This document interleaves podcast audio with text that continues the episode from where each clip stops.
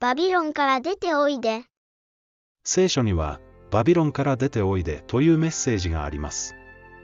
あなた方はバビロンからで、カルデアから逃れよ。喜びの声を持ってこれを述べ聞かせ、地の果てにまで語り伝え、主はそのしもべヤコブをあがなわれたと言え。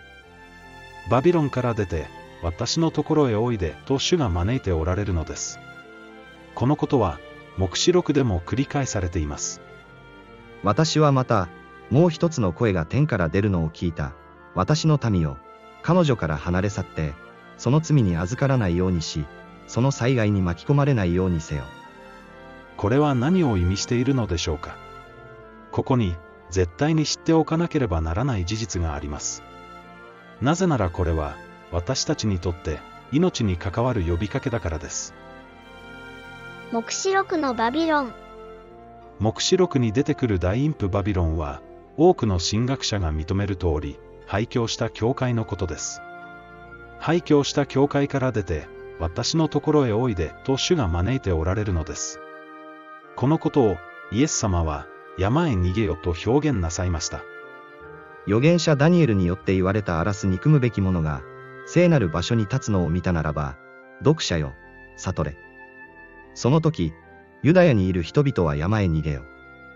かつてエルサレムがローマ軍に取り囲まれた時、この言葉を思い出して山へ逃げた人がいるという伝承がありますが、予言自体は、大観難の時について言及されたものです。あなた方の逃げるのが、冬、または安息日にならないように祈れ。その時には、世の初めから現在に至るまで、かつてなく今後もないような大きな観難が起こるからである。この大観難はいつ起こるのでしょうか？廃墟した教会から出て山へ逃げるのはいつでしょうか？廃墟。廃墟はすでに起こっています。それは、ダニエル書やテサロニケ人への手紙によって確認できます。彼は、意図高き者に適して言葉を出し、かつ、意図高き者の生徒を悩ます。彼はまた、時と立法とを変えようと望む。生徒は一時と二時と半時の間、彼の手に渡される。誰がどんなことをしても、それに騙されてはならない。まず廃墟のことが起こり、不法の者、すなわち、滅びの子が現れるに違いない。これらの予言は実現しました。ダニエル書で予言された第四の獣から生え出る小さい角で表現された通り、ローマから教皇権、バチカンが出現し、神の宮である教会に君臨したのです。また、時と立法とを変えようと望むと予言されていた通り、実会は歪められ、第7日目の安息日は、日曜礼拝に変えられました。大観難。黙示録には教会が出てこないから、大観難の時に教会はもうない、と豪語する人がいますが、そうではありません。黙示録は、教会を生徒と大陰譜に分けて書いているのです。神の戒めを守り、イエスを信じる信仰を持つ人が、生徒だと教えられています。ここに、神の戒めを守り、イエスを信じる信仰を持ち続ける生徒の忍耐がある。あなたはこれに該当しているでしょうか？ほとんどのクリスチャンが、歪められた実会のために、生徒となっていません。かつての私もそうでした。今や、多くの人が不法を行うものとなっており、大陰譜バビロンに所属させられているのです。滅びに至る門が、かつてないほど大きな口を開けて、人々を飲み込んでいる時代です。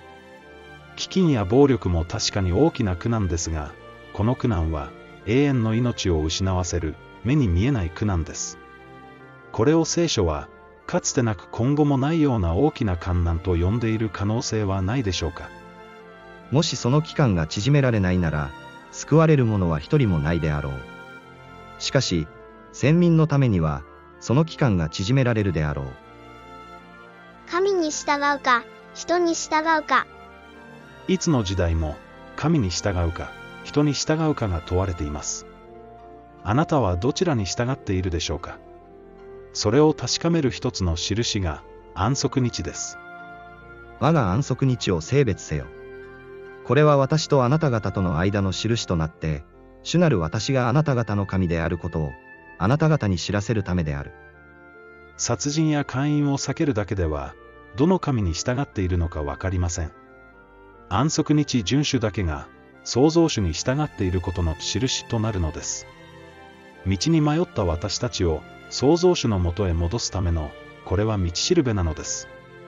あなたの手元に聖書はありますか？その聖書に安息日を性別せよと書いてありますか？もちろん書いてあるはずです。では、日曜礼拝を行えと書いてありますか？そんなことはどこにも書かれていません。これによって神に従っているか人に従っているかがはっきりするのです。そのどちらかをあなたは選んでいるのだと自覚してください。もし牧師や兄弟姉妹が全員安息日を守り始めたらどうしますか？あなただけたった一人安息日を無視し続けますか？みんながやっているので自分もそうする。それこそが人に従っている証拠です。もう、かたくなになってはいけません。神様の目を欺くことはできないのです。今、正直になって、主と相談してみてください。山へ逃げようとは？